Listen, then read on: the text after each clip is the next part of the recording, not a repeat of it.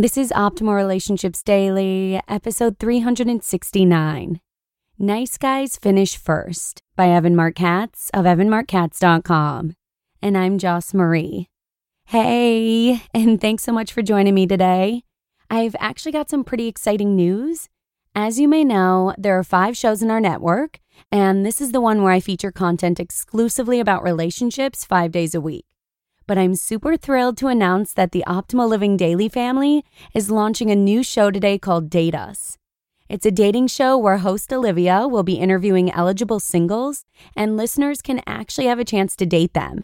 And I'll talk a bit more in depth about Date Us at the end of today's show. But first, let's get to Evan's post about nice guys finishing first and start optimizing your life. Nice Guys Finish First by Evan Marc Katz of evanmarckatz.com.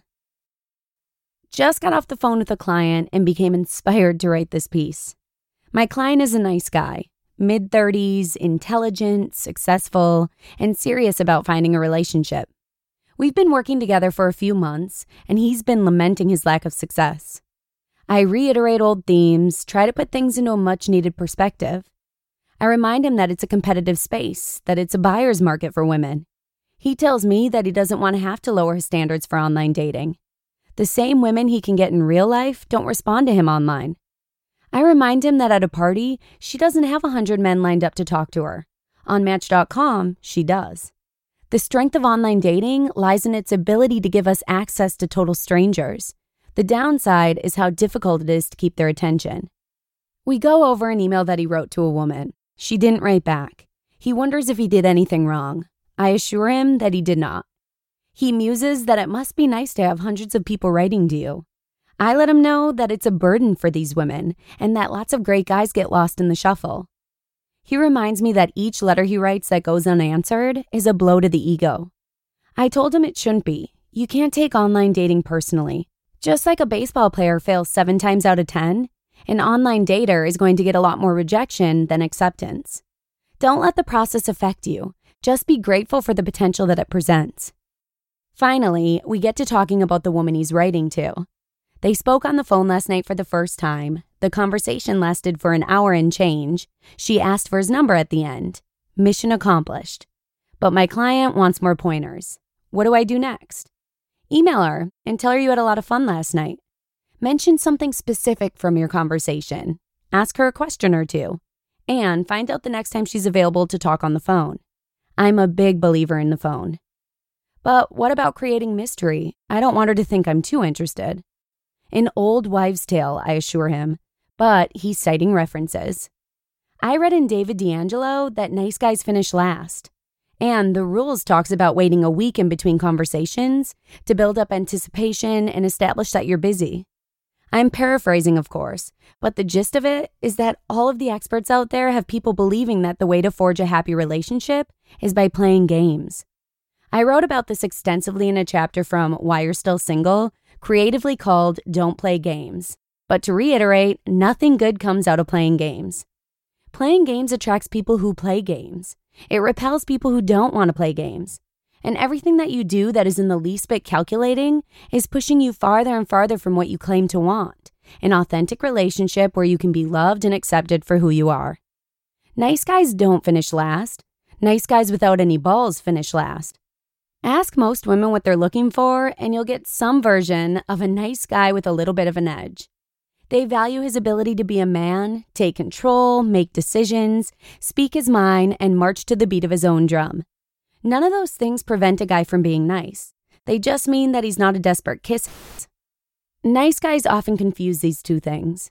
Because they've tried to nice their way into women's hearts and failed, they're convinced that they have to start being jerks.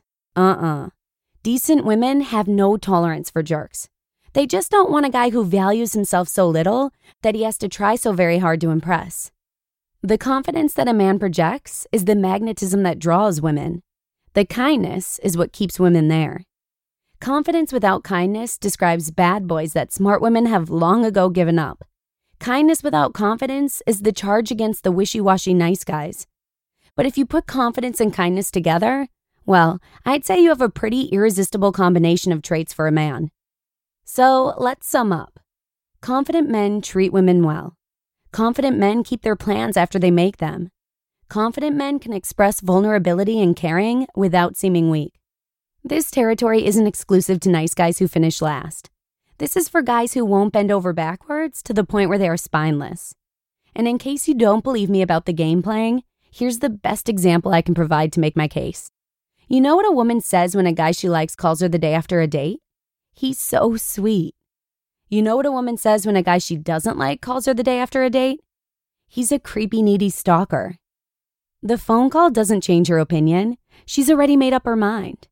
So, if you're a nice guy who went on a nice date with a nice girl, try being authentic and call her the next day. It would be a nice change of pace. You just listened to the post titled, Nice Guys Finish First by Evan Marc Katz of evanmarckatz.com. It's true that dating can be a huge mental game, and yet by being our genuine selves and not some made up version of ourselves, that's when we attract mates that are most compatible with ourselves. So, hopefully, Evan's post was inspiring for you, and best of luck to you in the dating scene. Speaking of, you may want to check out the newest show in our network, Date Us.